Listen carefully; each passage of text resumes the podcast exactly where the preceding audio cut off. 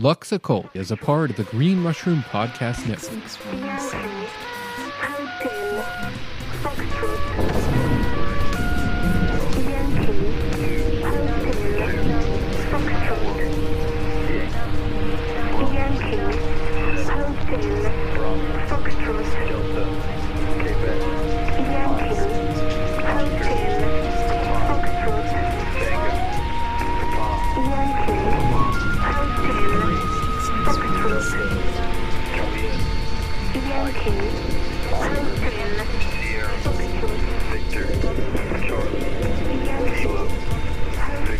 When a dream is born in you, with a sudden clamorous pain, when you know the dream is true, and lovely with no flaw nor stain, oh then, be careful, or with sudden clutch, you'll hurt the delicate thing you prize so much. Dreams are like a bird that mocks, flitting the feather of his tail. When you seize at the salt box, over the hedge you'll see him sail. Old birds are neither caught with salt nor chaff. They watch you from the apple bough and laugh. Poet, never chase the dream. Laugh yourself and turn away. Mask your hunger, let it seem small matter if you come or stay. But when he nestles in your hand at last, close up your fingers tight and hold him fast. That is a pinch of salt by Robert Graves. Hello and welcome to Lux Occult. This is the podcast where we gleefully taunt the mundane, butcher the Latin, and pretty much all other languages, and we also discuss a variety of occult topics, exploring the intersections of science, art, magic, philosophy, technology, and so much more. It's occultism for everyone. I'm your host, Lux Estrada, and if you're hearing the sound of my voice right now, that means that this show and magic are for you if you want them. There are a lot of different ways to be more free, and using magic or making space for a spiritual practice in your life can be one of them. As always, I don't speak for anybody but myself. Others can, will, and should disagree with me sometimes. How we ever learn anything if we all agreed all the time after all? And like those who attempt to be reasonable should do, I am willing to revise my opinions and often do based on new evidence. Alright, I'm super excited to be presenting this next installment of the Green Mushroom Project audio grimoire series.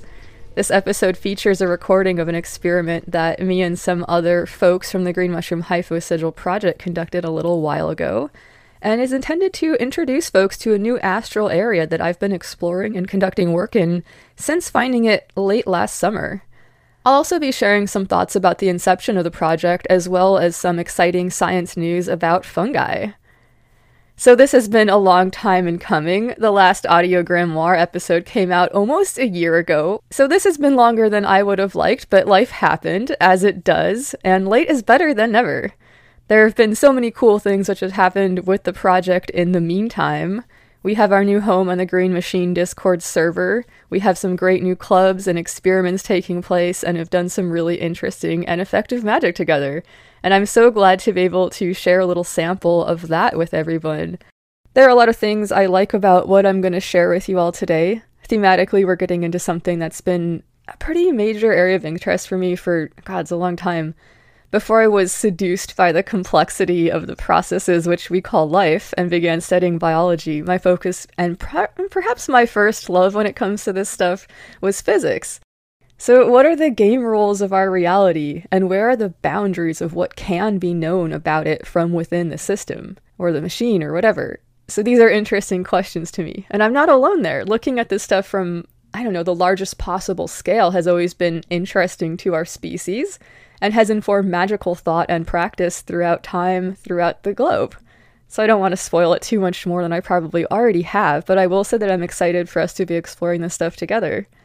Also, not only is it interesting to conduct these strange, I don't know, like group thought experiments, perhaps, or whatever, just in general, but I think that there are some places in the recording where you get a sense of the, I don't know, whimsical nature of our interactions that you know, often makes group work with this project so enjoyable. When I work with myself in my own individual practice, I often find myself getting like pretty dark and intense with things. So for me, there's this really nice and also very magically useful balance that I find working with these folks and with this current. Not to say that it's all like love and light or whatever. The mushroom, as a symbol, of course, is closely associated with death. Um, it's something that can also produce something that heals, like medicine, or something that kills, like poison. Lots of different complexities there. The conversations between these concepts and the potential for finding balance and strength, and what Dr. Cyndi Brannen referred to recently on the show as the nourishing darkness, is something that me and a lot of others in the project are interested in.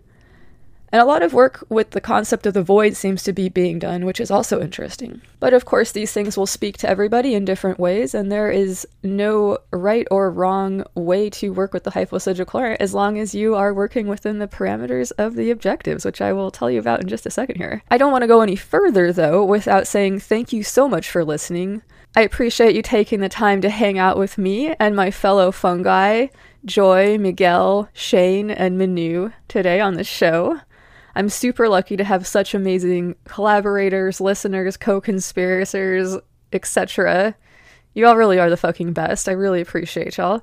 I've been using social media a lot less lately for mental health reasons, but that definitely doesn't mean that I don't like to hear from you all. I always welcome people's thoughts, questions, comments, suggestions, or arcane revelations. And you can reach me at luxoccultpod at gmail.com, or you can hit me up on Instagram at luxoccultpod.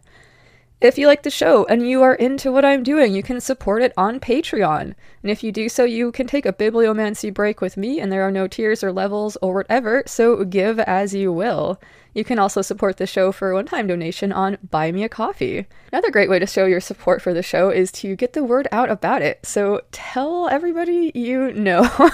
so thank you so much to everybody who is already doing that stuff. Your support makes the show possible, and it really means a lot to me to be able to make it and to be doing this work. And it wouldn't be possible without all of you helping, so thank you so much. I really appreciate it. You can find Lux Occult Hello Void t shirts designed by Laughing Dog, aka Mirth and Woe, on Instagram. Definitely check out his design work, it's very cool. These things will be printed on demand and shipped directly to you at pretty close to cost, which is not super cheap, but hey, it's fine.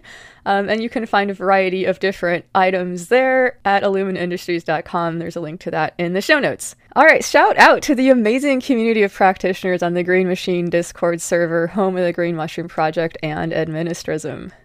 Wherever I go, I do not go alone, for my pocket pals are there living in my phone.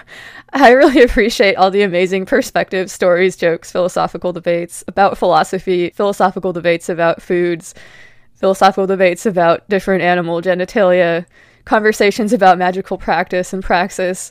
I just fucking love it all. I don't know. A community is nothing without the members of it, so thank you to the people like Guillermo X, shout out dude, and everybody else who makes it what it is. I feel really lucky to be a part of it, so thank you for helping to make it possible.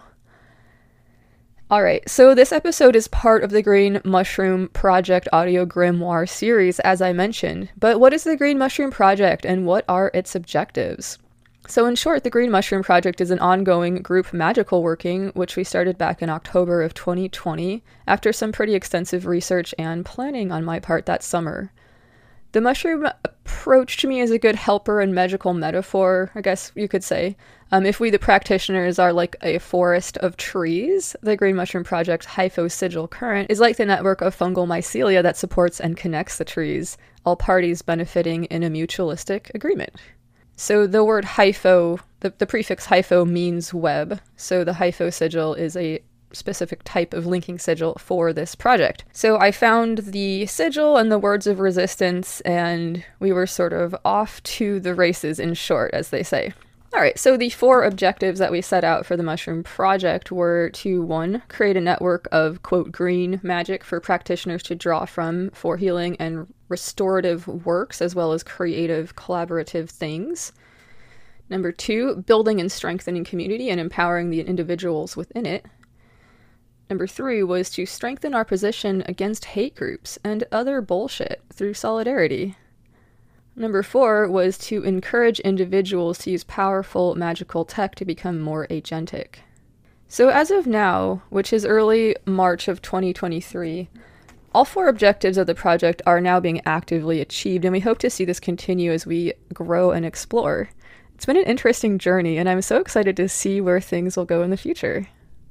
Speaking of the future, I want to go ahead and remind you that we are now accepting audio submissions for the Green Mushroom Project and We the Hollow digital mixtape. Fuck around and find out too.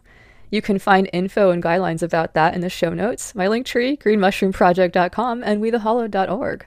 I'm going to play a track from among the awesome submissions we've already received in a few moments as a lead into our astral experiment both to encourage you to submit your work and because I think that this track in particular is sort of psychedelic in a way which will hopefully help folks get in a good headspace for thinking about astral work or whatever.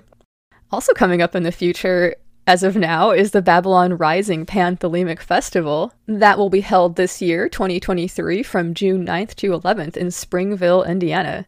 Tickets are now on sale at a discounted rate for only $77 until the end of March, at which time they will be increasing to 93 some folks from the Green Mushroom Project, as well as from Administrism and the Green Machine Discord server, are planning to do some fun magical shit and get weird in the woods during Babylon Rising. I'm very excited to be putting together a special episode about that as we speak. Lorelei Black and I recorded a fantastic conversation about the festival and about the goddess Babylon and much more. I'm very stoked to share that. Lon Milo DuQuette has also been kind enough to agree to come and chat with me a bit about the festival as well. And if all goes as planned, that will be part of the episode, as well as a chat I'm planning with Yara about some of the chaos magic stuff that will be there at the festival. So, all kinds of good stuff there. If you haven't checked out the other episodes in the Green Mushroom Project audio grimoire series, I would definitely recommend checking out the last one, which is all about doing astral work and different ways of thinking about perception. It also has a short conversation with Aidan Wachter, who has some really good insights about maybe making this type of work accessible for people across the perceptual spectrum when it comes to how many pictures you see in your head or don't see in your head. There's a lot of variation there. There's also an introduction to the green mushroom shared astral temple space in a bonus episode between number 22 and 23 of this show. And this is kind of um, the first example of the experiment that you're going to hear today. So, this experiment is something that we've done before for other spaces, and we are expanding out into new territory with what you'll hear in just a second. So, after the experiment, I'm going to be back to tell you about some interesting scientific news about how fungi is being used in conjunction with electronics and about how language is sort of being talked about as a concept that fungi might have. And this is the work of Andrew Adamatzky, who is the director of the Unconventional Computing Laboratory in the UK. Really interesting shit going on there. You'll have a chance to hear a little bit about some of the other experiments we've conducted as our wonderful panel introduces themselves and kind of talks about some of the stuff we've done in the past here as we roll into our astral temple experiment for the day. But now, thanks so much to Loki Satfoot and Michelle Belmont from the band Knife for their submissions to Fuck Around and Find Out too, the Green Mushroom Project and We the Hollow digital mixtape. And just a quick reminder you can find Fuck Around and Find Out offerings of magical sovereignty from the Green Mushroom Project, the zine, available for free digital download at greenmushroomproject.com or links in the show notes. Cheers!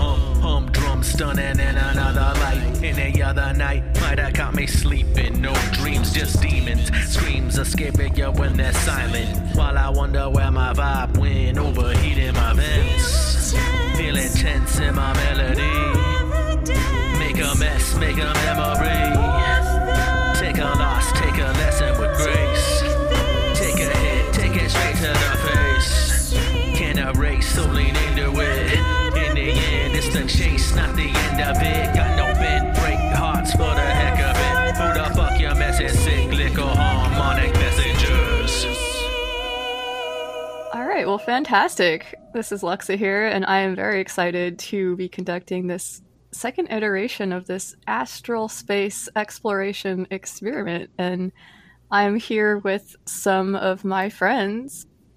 Would you all mind introducing yourselves? Um, you go. Shane. Hi, I'm Manu. And I'm Joy. All right, hell yeah. That wasn't awkward at all. I, I think the order of the display is different from each of for each of us, so I don't know if it's anyway. Oh shit, I didn't even think about that. Okay, well cool. Nobody talked at once and that's impressive. So we're off to a fucking fantastic start already. So if y'all wouldn't mind, um whoever maybe feels like going first, maybe Manu, you could tell us just a little bit about your experience with the, the project or with astral environments or work adjacent to that. Yeah, totally. Um, so I've been working with the Green Mushroom Astral Space for a good while now. Um, and done some pretty neat experiments in that space.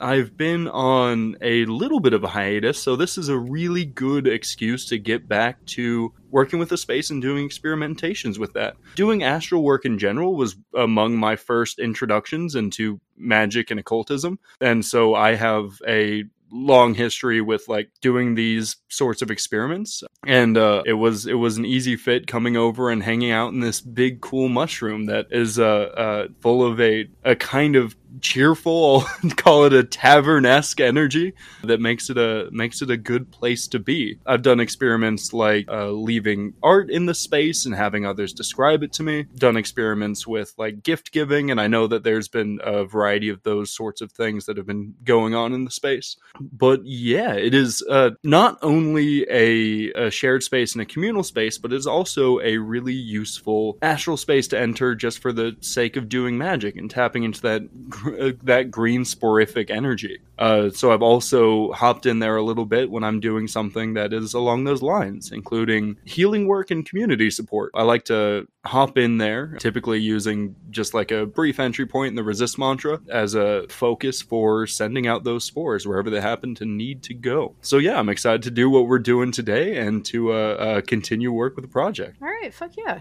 I'm Shane. I've been with the project for uh, about a year and a half, I think. I wrote a couple guided meditations that are available. The uh, Choose Your Own Adventure one, and that was uh, more or less a introduction to the tavern where you go in and actually meet the spirit of the mushroom and work to kind of get connected with one another and other members of, of the project. Uh, we also did a uh, guided meditation on light and dark elements of the personality through the lens of the four uh, Western elements. And I took part in the gifting experiments uh, that we did about, over a year ago now, uh, where we would leave a present for one person and uh, the other person would describe what they found. Uh, that was really interesting work in the shared space. Yeah, like Manu lately, I've been kind of cooling off on that and uh, just now started to kind of poke around in the astral. So I'm really stoked to, uh, you know, find this new spot. Hell yeah. Gotta poke around in the astral. it is a big green mushroom. okay. Miguel, it's all you. Oh, I was just going to say that. no, my experience with the Astral is some of the recorded sessions that we've done before, and then a lot of just hanging out in my own Astral temple that I have. And we've done the experiments, like everyone else has already explained. So those have definitely been very interesting and fun to do. So I'm excited to uh, do this one and see what happens, see what we find. Yeah. All right, Joy, you can't get away from it. You'll have to go now. I'm trying to be polite. Saving the best for last. um, yeah, I've been involved in a bunch of astral experiments. Um, proposed that gifting experiment that Shane was talking about, and I really enjoyed watching that grow and taking in other people's feedback and, and changing it as it as it went along. That was cool. I love hanging out in the astral space, mostly using it as an antenna, like a transmitter and receiver for the work that I do in there, and sometimes uh, as a way to kind of magnify my work. I think I think that's all I got. yeah, fuck yeah. All right, well, thank you all so much for sharing, and thank you for being willing to conduct this experiment with me, and for all of the fucking awesome times that we've had up to this point as well. I think that the way we should proceed here is to go ahead and like get ourselves in this mind state, like you mentioned, Manu. Like you know, saying the words of resistance can be a good way of you know, kind of just getting in line with things and uh, beginning your work with the project. So, if everybody is ready, let's go ahead and do that. And then if you have a candle handy, you're welcome to go ahead and light it. I will light one here. Remember to resist. Resist. Resist. Resist by maintaining sovereignty of the self. Resist by Resist by maintaining maintaining love of the self. self. Resist, Resist by maintaining fierce fierce loyalty loyalty to love and pleasure. Resist with acts of radical kindness.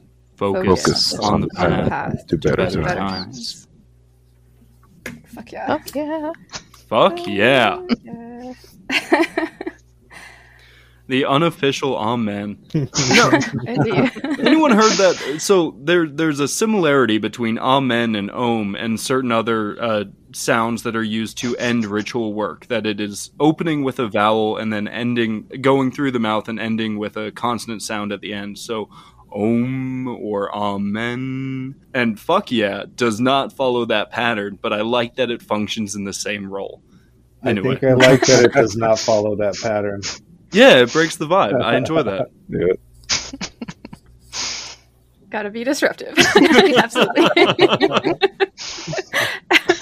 so, for folks listening at home, I just want to make a note. We're going to be talking about some stuff in terms of like imagined visual imagery, but we're aware that there's a lot of differences. There's a whole kind of spectrum in terms of the amount of pictures or not pictures people will or will not see in their minds. So, we've tried our best to include some things that are going to be other than visual images. And for the people participating today, I would encourage you to try to experience the space we're going to be in in more ways than just visually if you tend to be a, sur- a super visual person.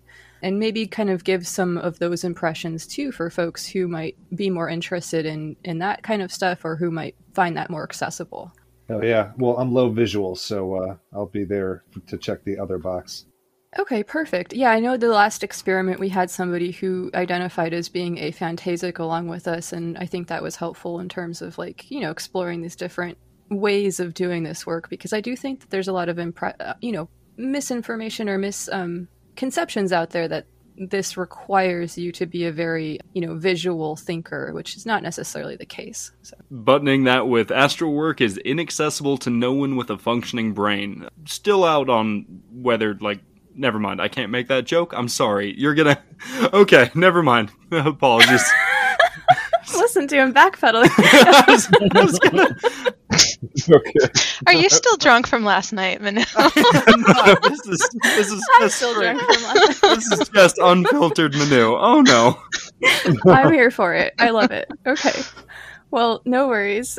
So, what we're going to be doing here is I'm going to go ahead and start out with the meditation that we like to do for most of our Fungal Friday chats, the sort of idea of bringing the energy of the shared astral tavern, which is the area of the astral space where it's kind of focused on community and stuff, bringing that energy into our online chats and kind of having that be this uh, maybe meta context that you know we're we're having these conversations online, but we're also sort of um, in another way in this you know imaginary giant mushroom that may or may not exist on another plane, depending on your point of view about all these things and a bunch of other semantic and ontological questions and issues.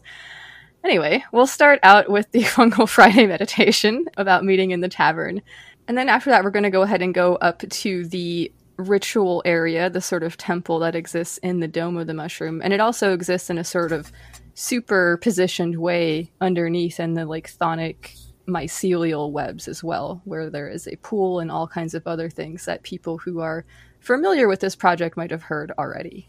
Um, so before we start, does anybody have any questions or concerns or anything like that? Not me. I think we're good. Nope. Hands Yeah. and arms inside the vehicle at all times. Well, is everybody everybody comfy? Everybody ready to get started here? Yeah, I'm in Yeah. the uh, after hours chair. Thanks for asking. All right, fuck yeah. Well, it is after hours. Ooh, after hours. Green mushroom after dark. Blinking neon mushroom sign. Oh, the debauchery. Here for it. That's you gotta use your smooth jazz voice. Oh yeah, there's gonna be some smooth jazz in this one. some uh, some rain foley, you know, like. Some smooth All right. Everybody take a few moments to relax and begin to become aware of your breath. Shift your body into a more comfortable position. Make small adjustments to your posture, to your head, to your neck, to your hands, and to your feet as you begin to relax, breathing deeply. Feel where the air touches your skin, noticing the temperature and motion of it. Allow each breath to fill your lungs, and when you exhale, push the air out until you feel a thirst for the next breath, the next deep inhale. Continue to breathe, feeling the air fill your lungs, connecting with the branching pathways, oxygen entering into your blood, dancing there, giving nourishment and strength to each cell in your body and each tiny creature which comprises your collective. Feel it renewing you, instilling you with resilience.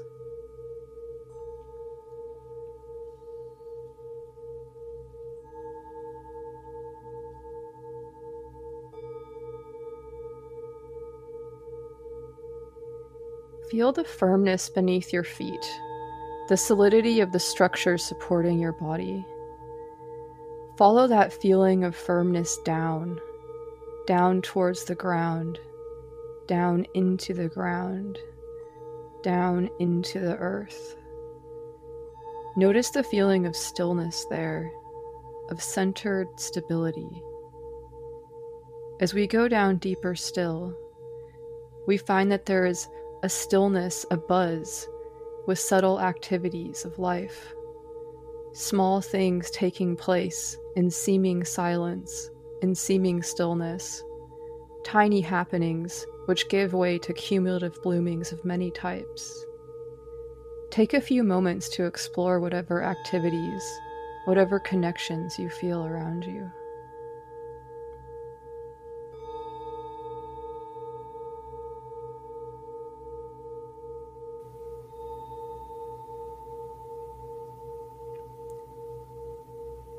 As we reach out with our minds, we can feel that there is a web of fungal hyphae there too. Notice how it stretches out in vast, searching ways, growing broadly, reaching openly, exploring the deep places in the ground. Feel the action and the stillness of it.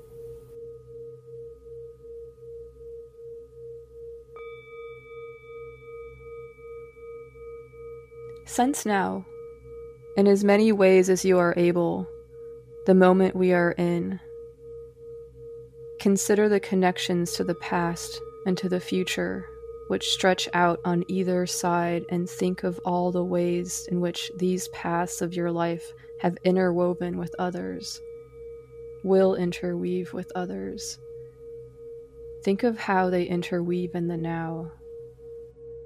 Like the mycelial hyphae, this network of time exists as a vastness of branching paths, of dancing signals, of shared resources and experiences. It is a structure of immense complexity, a pattern that is your pattern, the book of your life, written in a non linear woven tapestry. As we sit together in this moment, connected with word and with purpose, as well as with sparks and with wires, and with the unseen actions of our organic and inorganic technology, consider that we form a sort of circle, one which exists outside of space and outside of place, like a ring of mushrooms, much more complex than might first meet the inner eye. Out of this complexity, this hyphal web, emerges a familiar figure rising up before us. It is the mushroom, looming large and growing more distinct. As we move towards it, we are able to sense it with greater ease. Can you feel its inviting pull, that place of gathering at the crossroads where we now meet? Notice that there are tiny lights, green spores floating around us.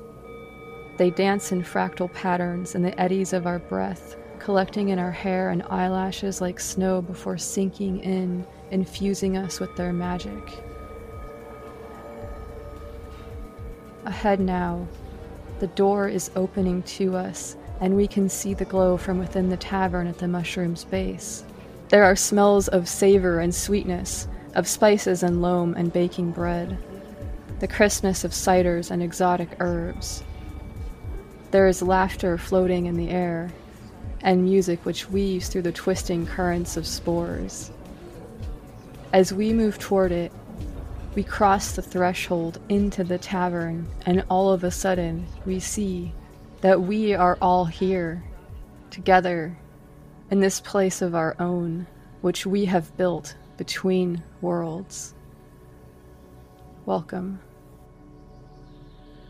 As we move into the tavern, we are greeted by the Guardian. The protective force of their presence strengthens us, instilling a sense of safety and sureness in our footing and in our abilities.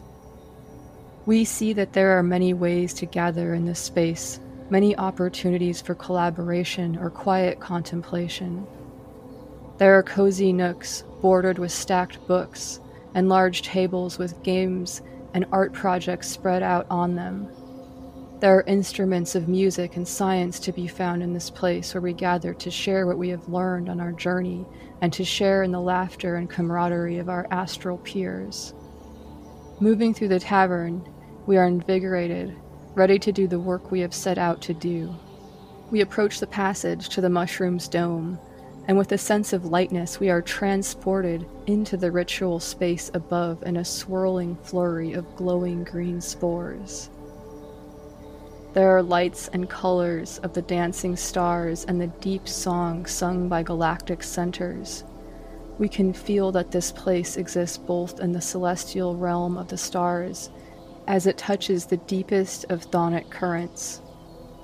This is a place of superposition where the typically opaque layers of reality turn translucent and begin to blend, to bend, stretching around what our magics have amassed. We see the structural lines below these realities as they take shape, endlessly unfolding in the process of pattern, the pattern of process. There are no fixed quantities, only songs which are sung and continue to sing. The air is electric in this place of power. It crackles with potential as we feel its charge running through the subtle circuits of our bodies. We know that we are ready to undertake our task. With our awareness reaching down, searching the chthonic mycelial pass, the comforting solidity of earth holding us steady, as though our feet were rooted deeply into the ground. Above us, the dome of the mushroom is open, and we can see the light of the stars and nebula, the cradles of them, dancing currents of glowing green spores twirling. Our minds are pulled upwards by the open expansiveness of it, by the feeling of boundless space and potential. Feel the firmness of the earth. Feel the openness of the sky. Hold these things within you, at your center, and begin to combine them, allowing them to mix and mingle. Feel how they oppose and attract one another. When you are ready, by the power of your wishing it to be, catalyze these elements within you in an ecstatic burst of light. Imagine yourself as a glowing green spore.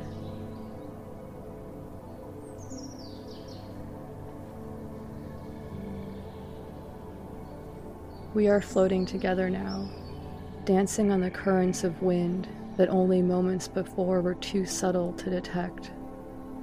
They now carry us, cradle us, holding us and sweeping us ever upwards in spinning, spiraling currents.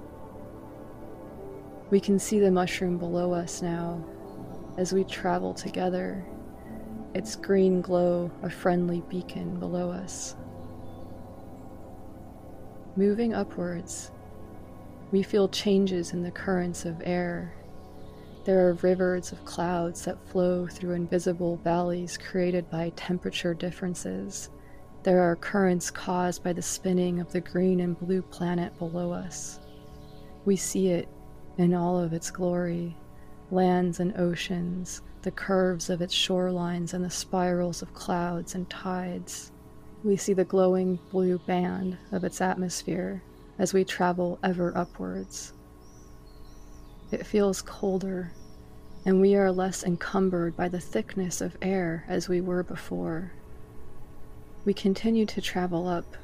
We float freely for a few moments, experiencing the vastness of the infinite space around us, feeling the fear of becoming lost in it and the desire to explore it. We feel a pulling now, like a memory half retrieved and dancing in the corners of our minds. And with this sensation, we begin to travel with greater speed.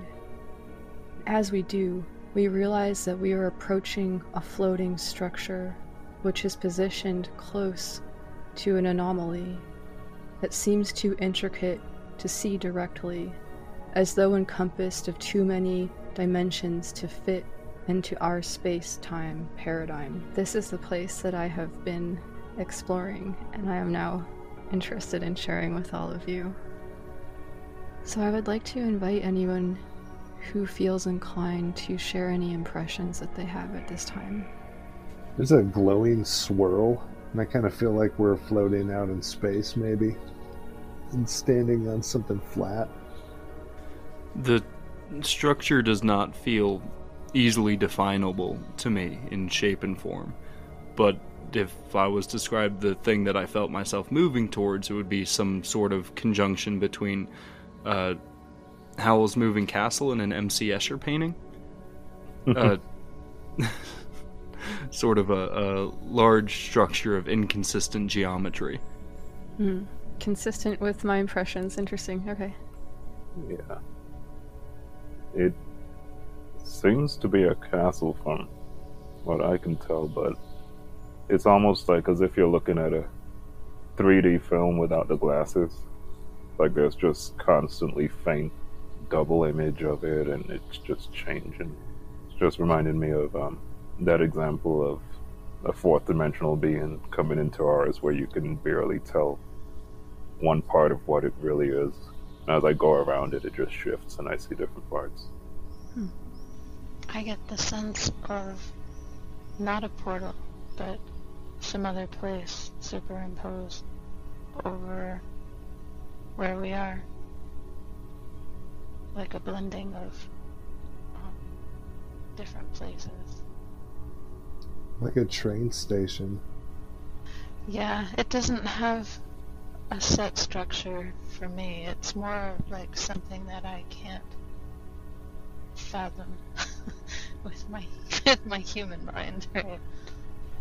Like it doesn't seem inaccessible, but it doesn't feel like it was like I don't want to say created, but it doesn't feel like it's um, operates necessarily on human scale. Like a Okay. lot Hmm. bigger, right? just like it's not um it it just exists it's not something that feels built or necessarily made to function specifically at human scale more like it it's just here now Mhm. good luck The impression that I've gotten from it so far in the past is that there's something to do with like the relationship between this place and this anomaly thing, like this idea of like sitting on the edge of this thing as like like observing it but also like having a relationship with it, like getting to know it.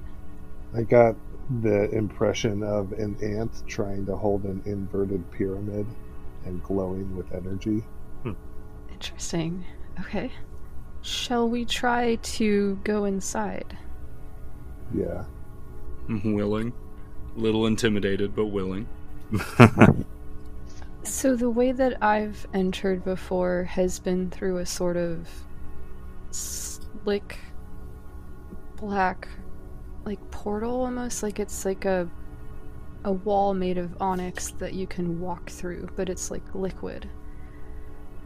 And so that's sort of how I've entered in the past, but I'm sure there's more than one way with this kind of stuff. So once I come inside, though, I do find myself in a place that seems, in a way, like the tavern, but empty and much, m- much different in aesthetic. It seems like a place where a lot of people could be if they wanted to. Is anyone else sensing black marble? i was getting like a, a crystalline structure but black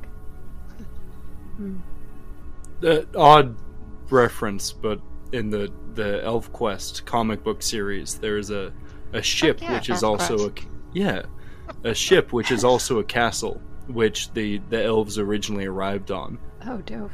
and this this feels similar to how that made me feel of a cosmic foreignness, a sense of curiosity, but as as I'm entering this space, there is a there is a little bit of alienation to it. Hmm. It reflects the it reflects the mushroom, but there's a there's a strangeness here for me. Absolutely. Are you suggesting we're in the space mushroom? I am suggesting possibly that the mycelial network is has infinite reach. Oh, yeah, maybe it's tied into a different network, or maybe this is part of the same one. I don't know. Feels investigatory. It just seems like somehow it just is potential. So then anything at the slightest thought, it could become that. So then it just keeps shifting constantly. Because like when I entered, I just thought about the intention of entering and came out of a painting like in Super Mario 64. And it sounded similar to what Lux had just said of going through the wall and then just inside it keeps on shifting for me from any reference my mind has of something alien and scary to something comforting and homely. So it just feels like it's anything you think of it could be, but I have no idea what purpose it could serve unless it just is potential, so then it could make magic work differently since magic is potential. the anomaly that you described, and then Shane observed a green swirl is interesting to me because that feels like a sort of bridged gap of some kind. And with the with the hyphosigil, we reach out, right? We we send out spores. We send out the we we extend the the strands of the of the network, and it it doesn't seem well it, it does seem awfully woo to me but it doesn't seem too terribly woo that something might touch back.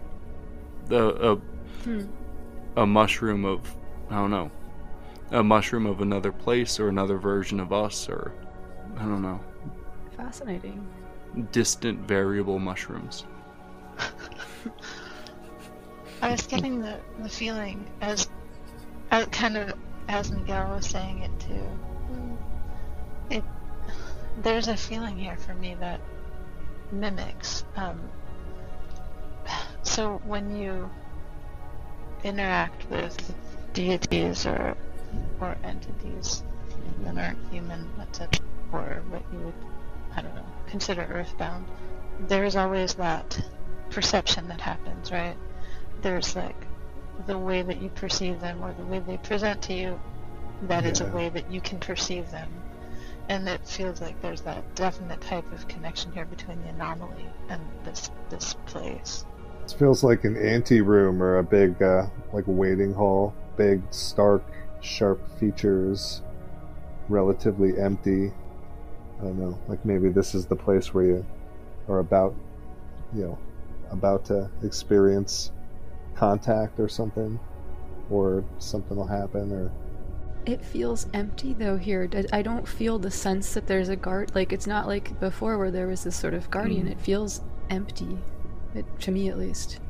But it doesn't feel foreboding. It just feels unused. no it doesn't feel foreboding is there other places that you've been in the structure, or is this? There ha- there are. I I'm curious to hear what you all experience though. So let's let's proceed onwards. If we feel like this is the antechamber, let's continue into maybe more of the main body of the structure, perhaps.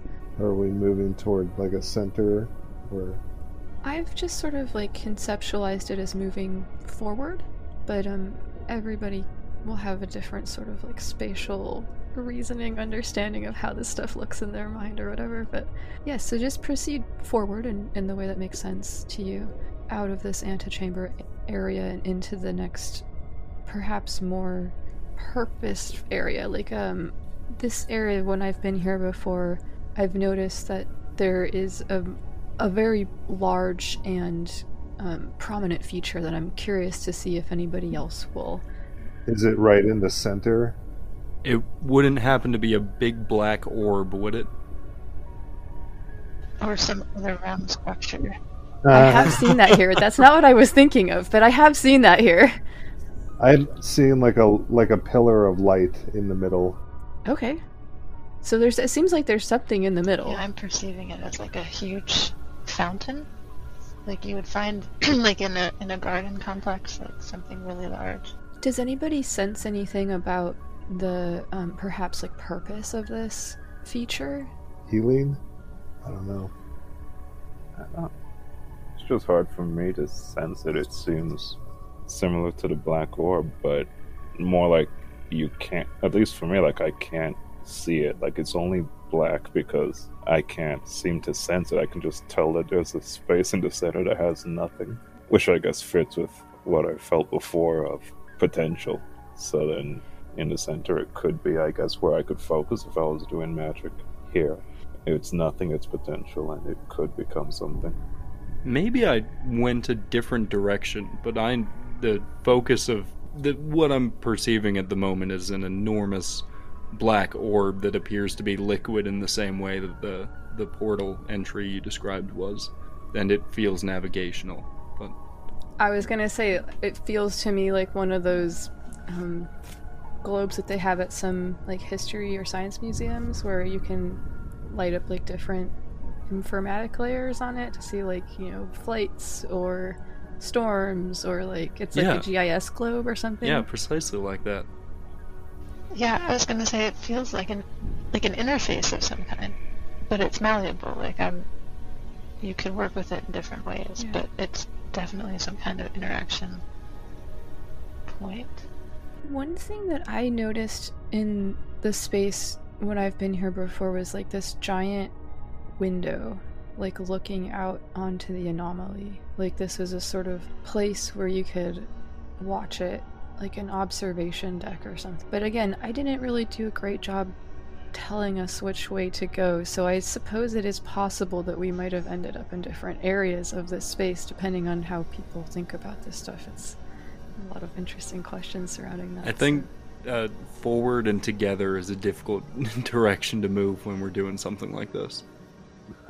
Yes. Maybe we should regroup in the entry chamber and then all proceed to a room together. Hopefully, if you all wouldn't mind coming along with me to an area where there is this giant window. I've gotten the impression that there's like desks or some kind of other like work areas that can be used to, you know, as one is kind of like interacting with this thing or just watching it. It's unclear to me. But I'm curious any- if anybody like, you know, is is getting any impressions of this place and I'm curious if anybody is getting any impressions of the anomaly. Uh, going somewhere. The anomaly is about.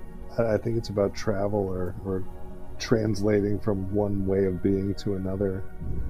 I'm noting that I don't like the division between where I am and the anomaly.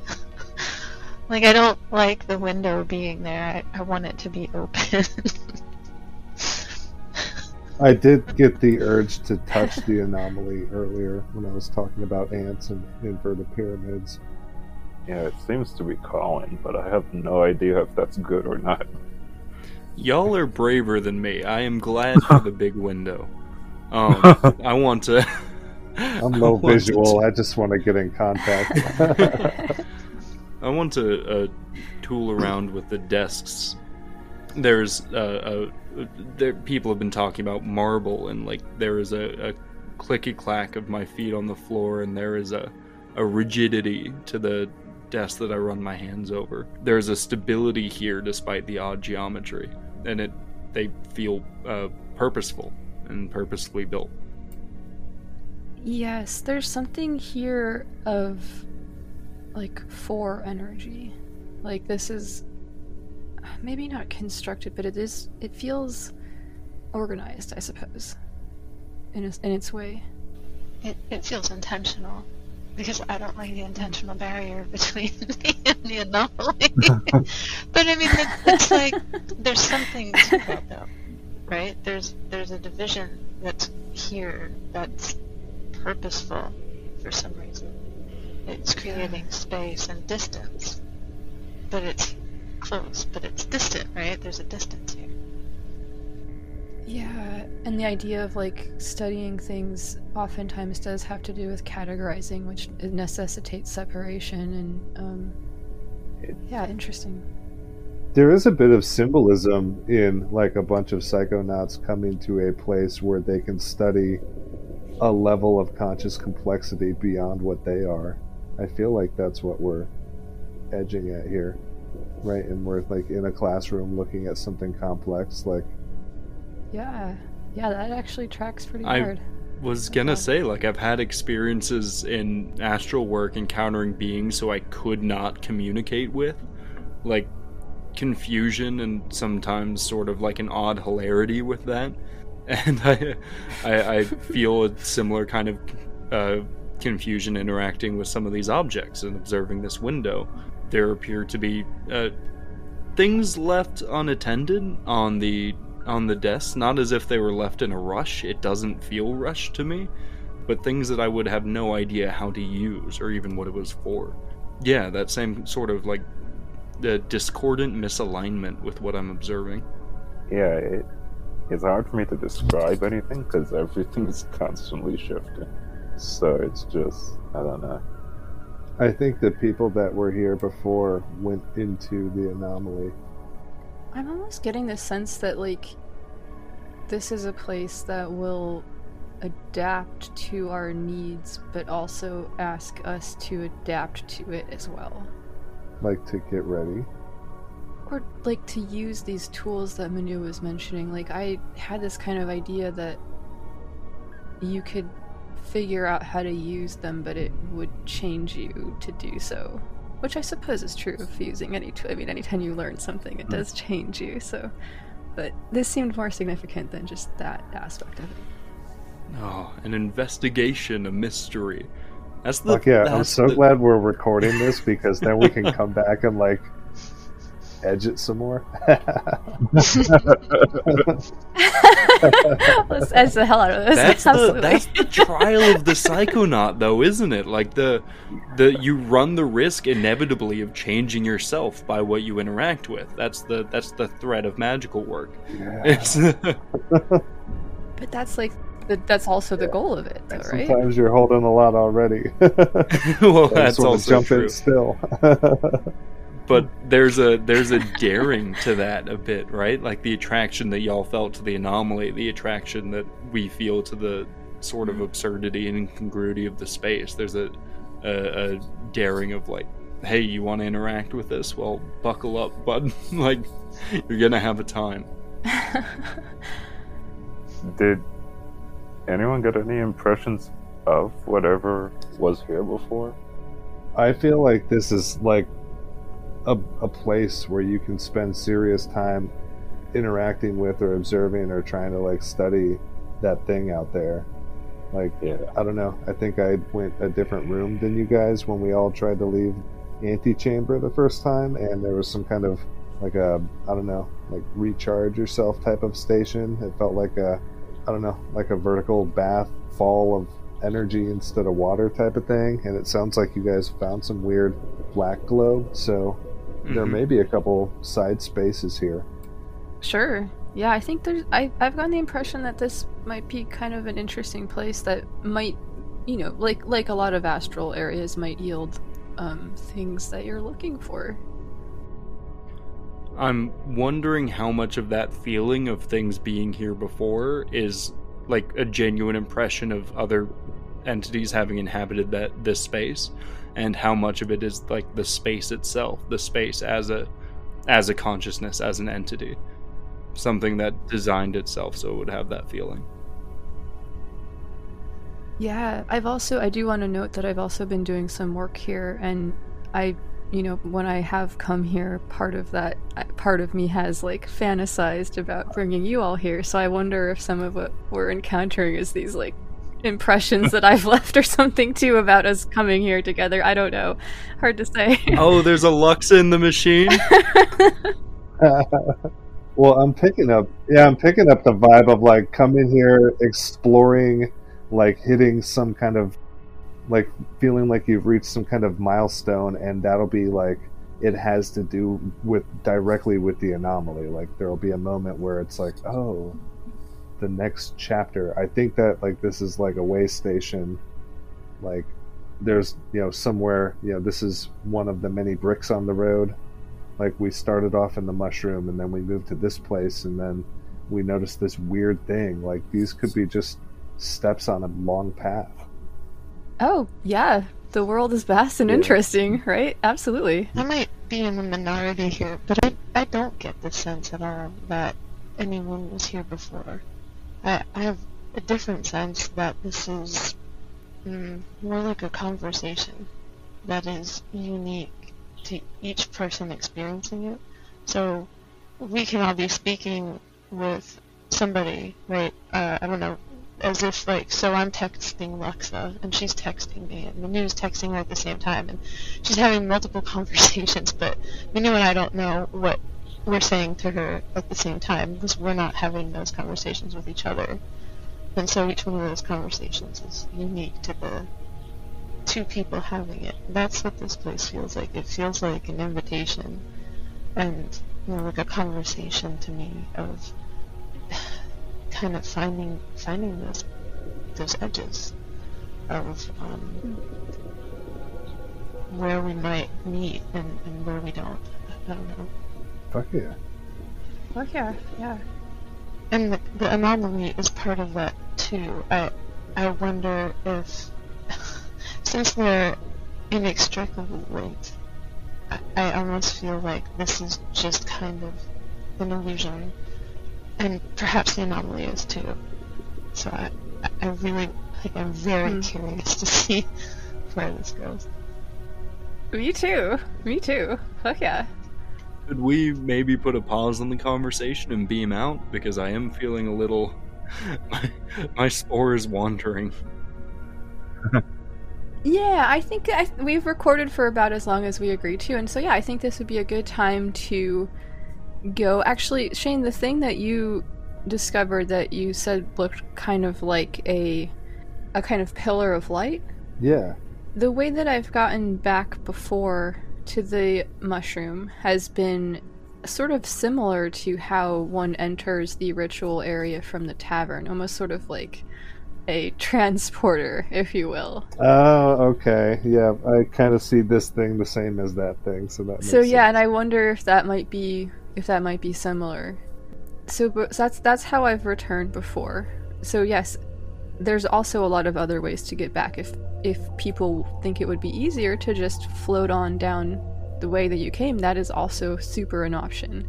It's totally up to you. You are the one in charge here, and you get to make the choice about where you go and how you get there and stuff. Fuck yeah, I'm taking the tube. but um but yeah so let's go ahead and return back floating back down towards the beautiful glowing blue and green and white ball that is our planet. And as we travel back down to it we can feel the solidity of it below us. We can feel its gravitational pull its comforting embrace the solidity of its crust as we are returning to its surface back home where we are finding ourselves or returning back to our physical forms with our feet firmly on the ground and all of that good stuff how's everybody Good. feeling Yeah, good. A little, a little taxed, I'll be honest, but I'm, I'm doing okay. Okay. Okay. Well, let's just take a few uh, moments here to just do some general impressions. And, um, Manu, please don't feel obligated. Like, if you need to take care of yourself and go get some water, like, please, you know, do what you need to do to take care of yourself. We we will understand or or wait or whatever the case may be. So yeah. No, no, no. This is okay. Warm down is good. Warm down. Okay. Hell yeah. yeah, okay. So overall impressions, I think that this was super interesting. I think that um it felt a lot more foreign. I don't think we got as many really, really strong hits as we did before with like the mushroom structure, which I think actually does make sense given the type of environment that we saw. Um, so yeah, that, that was just one obs- observation that I had. Yeah, I kind of feel like maybe we're talking to something that doesn't talk to people a lot. Hmm. Or interacting with, you know, Okay, interesting. like maybe we synced up with the right vibe or, you know, the mushroom and the project is big enough to have attracted the attention of some like thing. Like we look different than a lot of the other imaginal life on Earth. Who knows? When uh when we were uh, ascending up through the dome, I was I was sort of marveling at the really intense planetary energy that was sort of uh, uh, flowing through that through that dome space, and how we're in this we're in this really really interconnected position, having that grounding to the mushroom, and then having like the vastness of the cosmos up above. And I was thinking of this like this oh man islamic philosopher whose name is escaping me and that kills me but he hypothesized that astrology works through like incredibly strong invisible cords that extend from the planets to every living thing and I was getting this really, really distinct experience of the mycelial network operating in a sim uh, in a similar position to those cords, not like not like re- restricting or directing uh, like those cords were supposed to be, but extending in every direction and connecting to these connecting to these planetary bodies. Um, and as we ascended upwards, I wasn't so terrified of being sort of lost amongst the cosmos uh, because I felt those chords extending to this to this place as well, to this to this object that we were ascending towards, The- almost like climbing an energetic ladder. Yeah, quite interesting, and had sort of like a tactile feeling to it of uh, being being bounded up in a nestled way. Fascinating. Very cool. Yeah, I think I can kind of vibe with the idea that maybe we're contacting like the imaginal form of a celestial body or something. I also got that kind of space orb type of type of things. There's a uh, thing similar to what we're describing in a game called Destiny, where there's a thing called a Traveler that appears on Earth and it changes everything. And it kind of. The lore behind it is very different from what we're seeing, but it's the closest I can get to trying to grasp it. It's just like some alien thing that appeared and I don't know if it's deliberate or not, but no matter what, I can't grasp on something to describe it. It just changes constantly, and part of the reaction I had to it was my legs were physically getting very itchy, and they're not now. The feeling I got when that was happening was my body wanted to grab onto something in order to ground itself because it just felt so potential. It felt like I'm floating. It felt like there was nothing there. So I couldn't even start to figure out what was going on. Fascinating. Okay. It's definitely far. for some other sort of sensory input, the sound, the the auditory input I was getting throughout this experience was uh, network member Yara Murad's one of his favorite genres, uh, dark ambient. Just this, uh, absolutely. Yeah, I get a lot of um, when I think about that. I sort of just like tones, a little bit of static. Um, there's some. I don't know if you all have heard any of the like conceptualizations of like some of like the music that different like astrological phenomena make, like sort of that kind of eerie. Yeah, I think I've heard um, that. Yeah, Yeah. totally. The word stark stands out to me, like barren, Hmm. foreboding. It was very echoey. Yeah, definitely.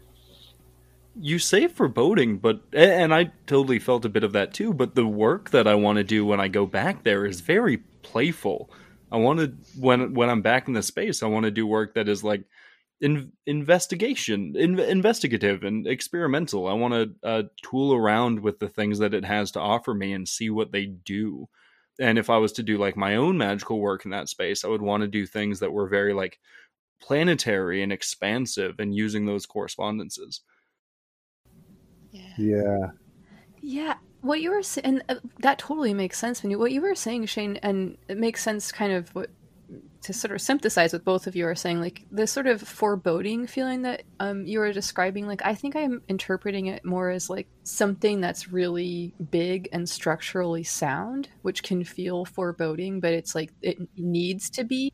yeah. In the way that when you're on the street in the city and you look up and the building is like immense. Yeah, Yeah.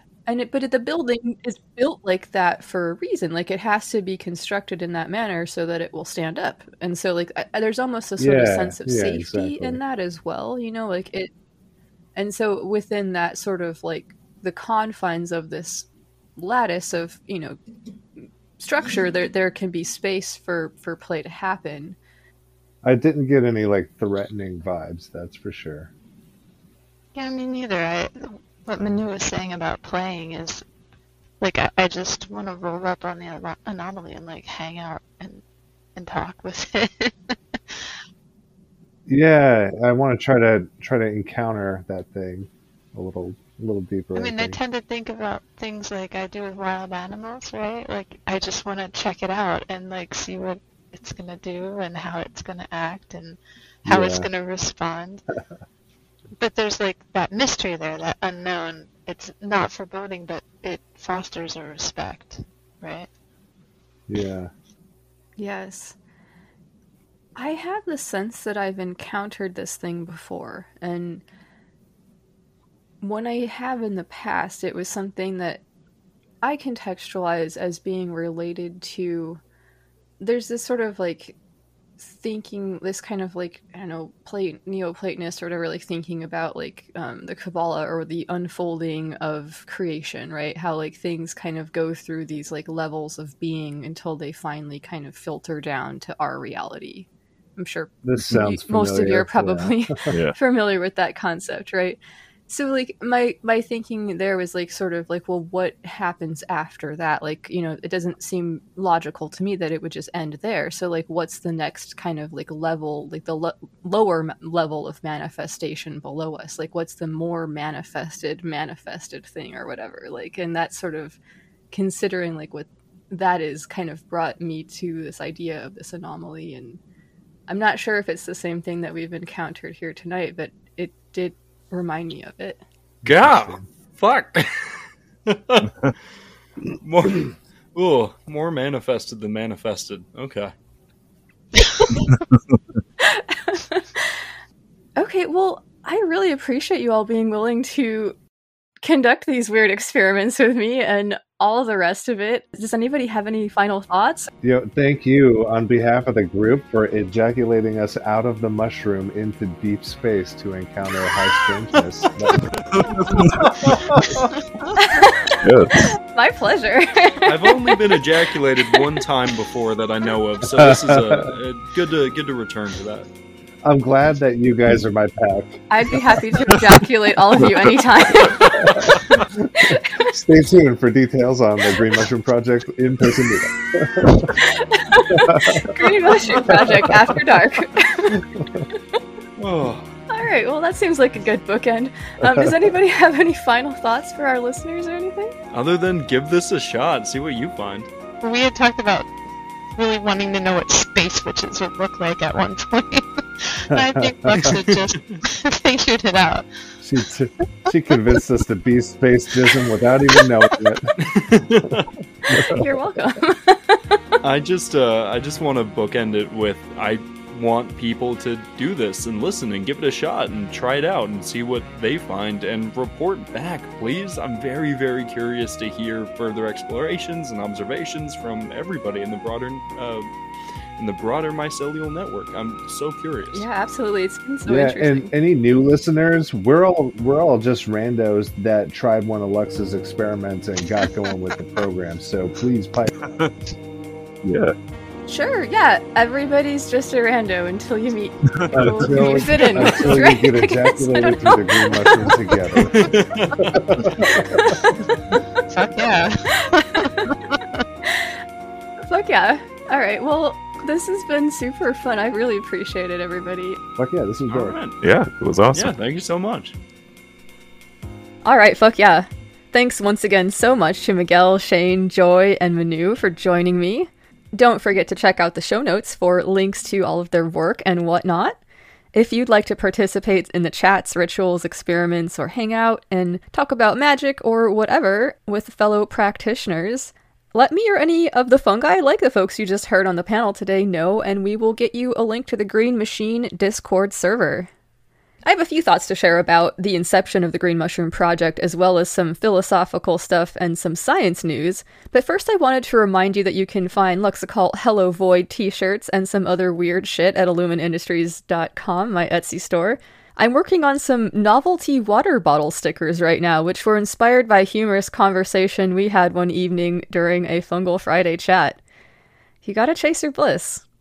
So there's links to that in the show notes if you like the show and you're into what I'm doing here and you like the other work or whatever, you can support it on Patreon, which will entitle you to a bibliomancy reading with me, or you can do a one time donation on buymeacoffee.com. Another great way to help support the show is by telling people about it. Inform your magistrate. Send a letter to your lawyer about it. They love that. Shout at your hallway monitor and tell all of your friends, enemies, frenemies, family members, and coworkers about it. You can also post on social media or give a positive review or some stars where those things are done. Apparently, good reviews are super key, so that is good to do. Thank you. I'm curious, when you think about the mushroom as a symbol, what type of associations do you have? You can write to me at luxoccultpod at gmail.com or find me at luxoccultpod on Instagram. So during the experiment, Manu noted that he was feeling some like really intense planetary energy in the astral mushrooms ritual space. And what his observation immediately brought to mind, to me at least, were the planetary sphere initiations that Dave Audrey from Unearthing Par- Paranormalcy podcast has been leading there in the mushroom this past year. And I also I know myself and some others have been doing additional planetary work there as well. So yeah, there's always a lot going on.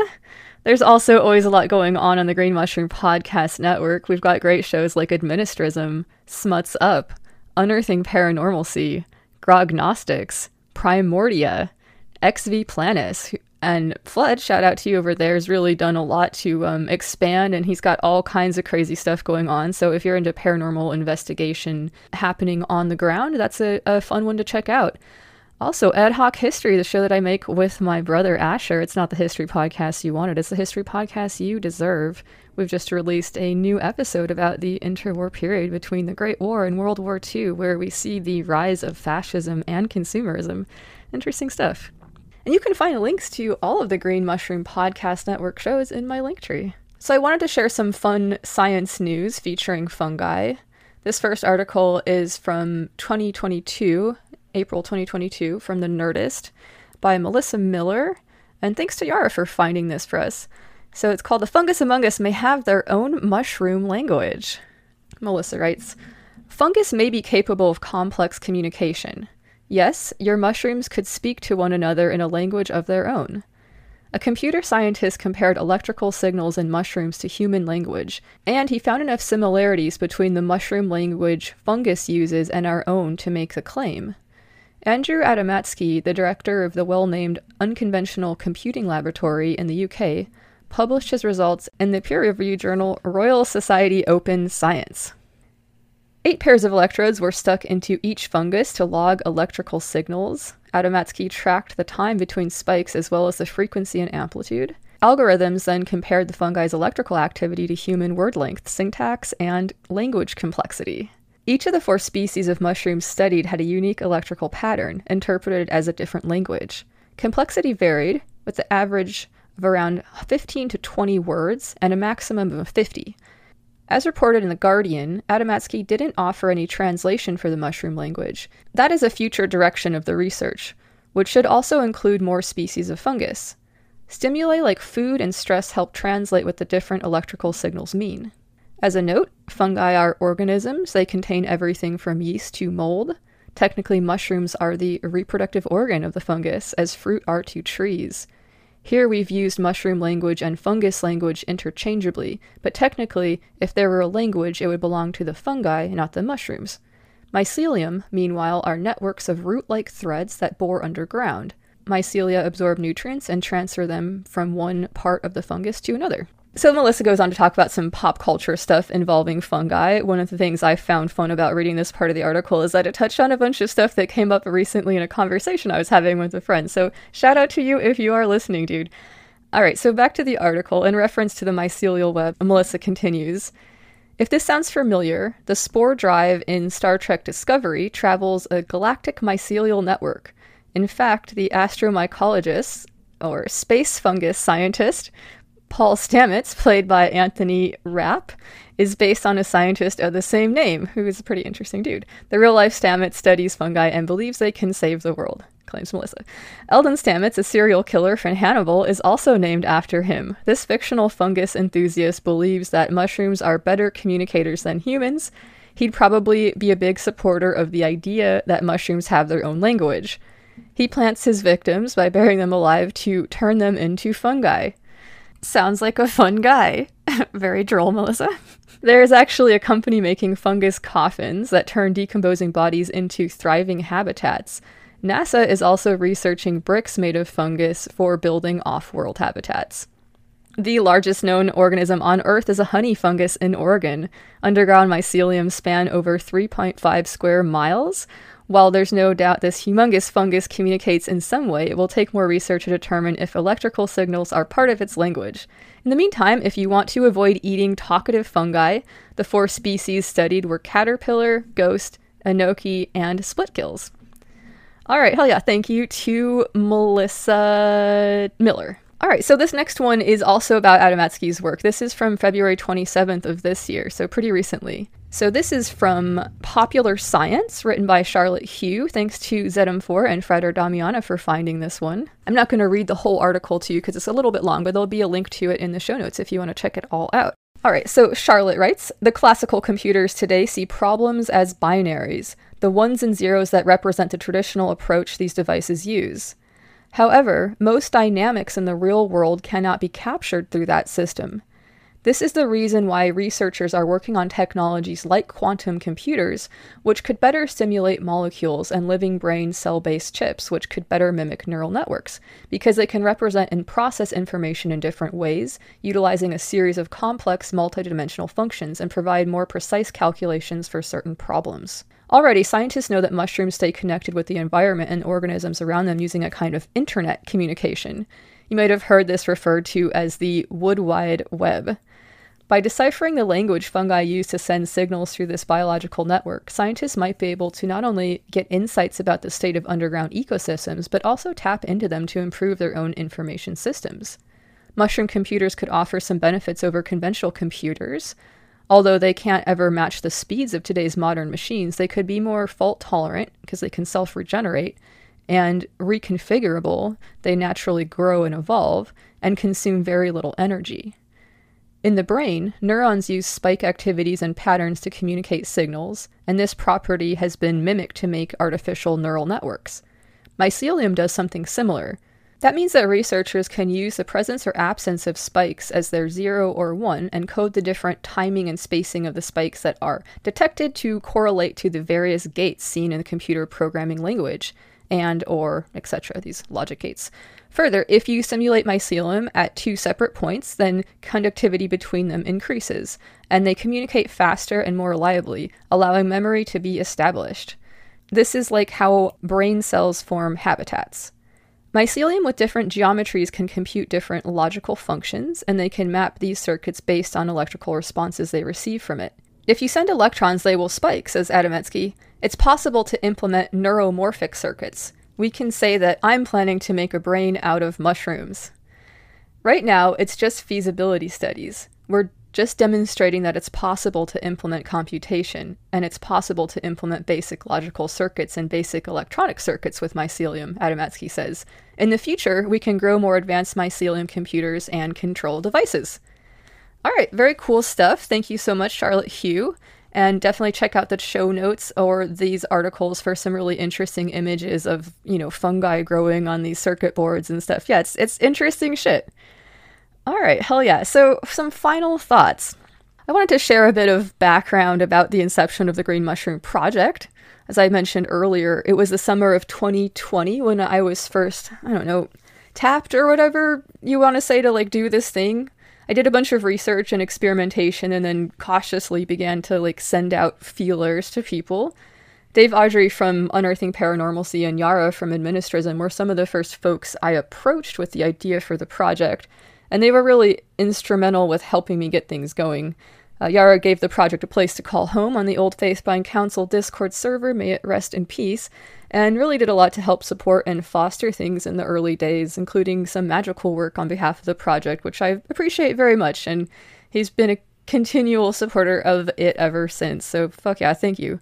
Dave was also a huge help in translating some of the ideas that I had across paradigms to make them more accessible to maybe people who were coming from a different perspective than I was, um, and has done like a lot in terms of like developing and implementing and building out new tech and experiments for us to try out. Um, and as a side note, we're working on rolling out something pretty big that he's been putting together for over a year now. Um, we're just kind of sorting out the logistics of how that's all going to look and everything. Um, but yeah, we're excited about it. And these are just two examples of people who helped out a lot, but there were lots of others as well. Um, it's just, it's been a collaborative effort, like really from the very beginning. I just want to, yeah, I just really wanted to reaffirm my gratitude for all of the help that um, we've gotten. So thank you. So, anyway, when we set out to do this thing, to create this project, it was very much in response to the uh, energetic currents which were present and prevalent at the time of its inception, um, which was the summer of 2020. And of course, these currents still pervade, they exist in the world all the time, but fluctuate in intensity, and it's all a very complicated system, of course, as is always the case. Everything is always in flux. Um, but we really wanted to find a way to easily access and work with whatever, I don't know, energetic current or whatever you want to call it would be the negating factor or the opposite that would kind of erase what was happening. Whatever the opposite for this kind of like fiery hatred vibe that was like, you know, in the process of rearing its ugly head as it likes to do from time to time. So, the things that came together through my research and experimentation at first felt honestly like pretty unsatisfying. It would have been so cathartic to like vent one's own rage and, and dismay, really, in a manner similar to what we were saying, the people that we were finding opposition with. It would be easy to fight fire with fire or whatever you want to say. But from an esoteric standpoint, as opposed to a political or social or any other one, like I want to be specific here that I'm talking about magic and the way that I see it.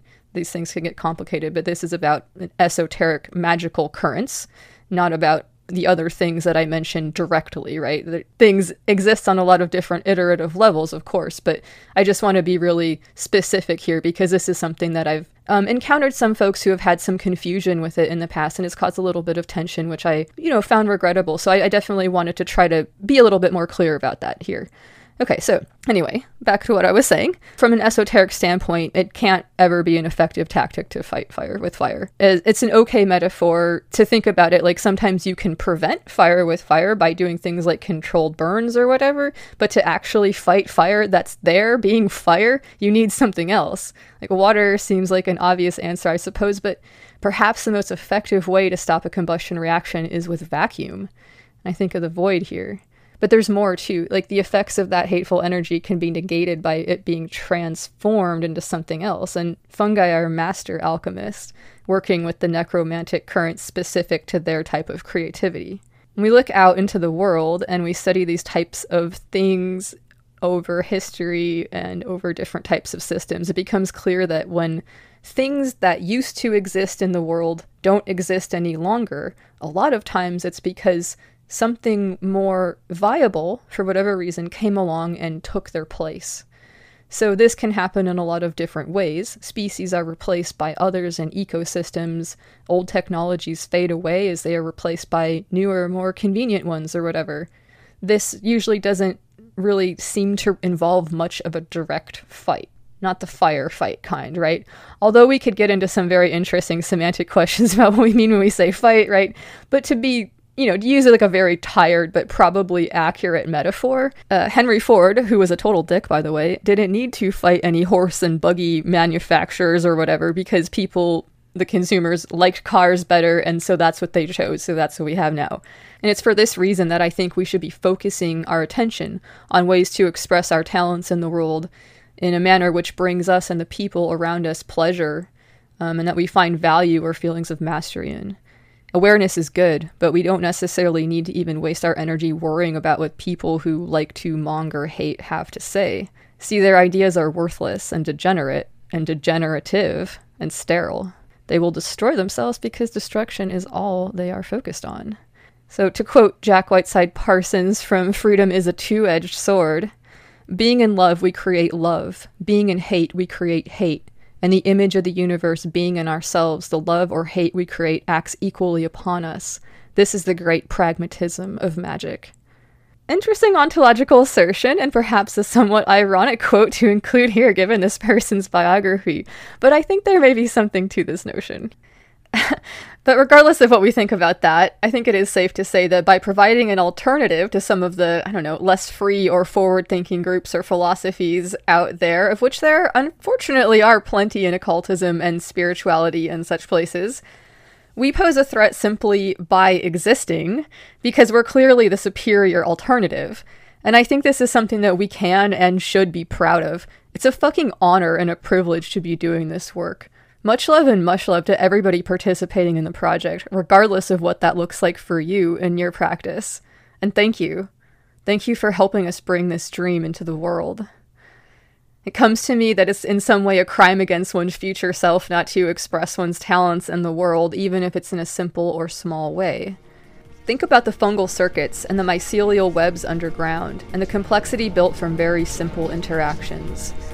Think of how neural networks form, and the idea of synergistic combination, often misattributed to Aristotle. How the combined whole can operate at a different iterative level than its component parts. Think about what talents or skills you have, or that you want to have, or want to express more often. Think about the things in life that give you genuine pleasure, or a feeling of wonder, or mystery, or mastery. Think about the ways you could offer these things to others. Focus on that shit. Don't be weakened by what Robin Wall Kimmerer calls the poison of despair. And where possible, avoid fighting on the terms of your adversary. Resist. Resist by maintaining sovereignty of the self. Resist by maintaining love of the self. Resist by maintaining fierce loyalty to love and pleasure. Resist with acts of radical kindness. Focus on the path to better times. Fuck yeah. Thank you so much to Miguel, Manu, Joy, and Shane. Thanks to Old Man Beats for the use of the main theme for this episode, Noir Synth Sweep. Thanks to Loki Satfoot and Michelle Belmont of the band Knife. Thanks to Keats Ross and all the folks over at We the Hollowed. And most of all, thanks so much to you for listening. This is Lux Estrada reminding you to stay strong and stay fucking curious. Lux Occult is a part of the Green Mushroom Podcast Network.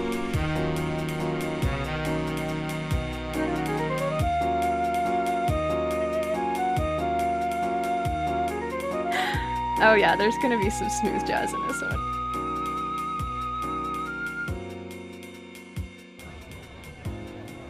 Hey Luxa, what do you have there? It looks like a tattered old Discord server. Oh, this old thing? It's pretty beat up. But if I do this, Sweet! Now that you peeled off the outer bits, it looks fresh as hell. we should call it the Green Machine. Awesome!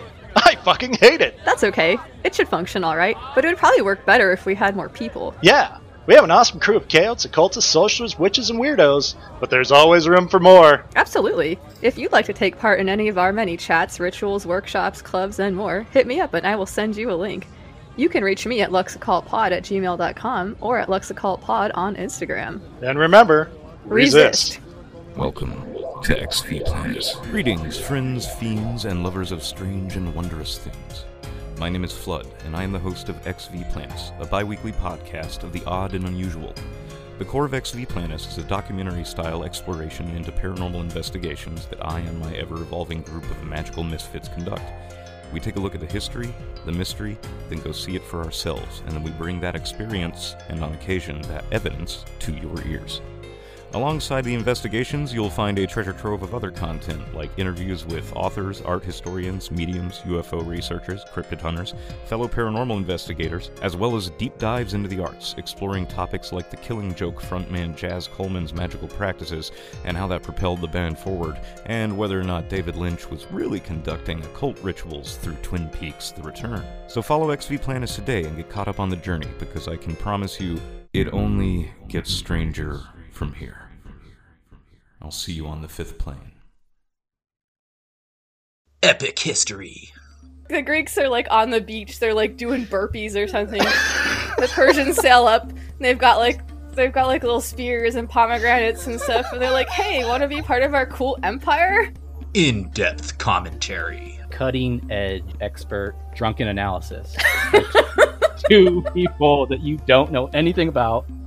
It's ad hoc history with Asher and Luxa, siblings extraordinaire. Hey, just real quick, like if you were emperor, would you choose me as second emperor? Uh,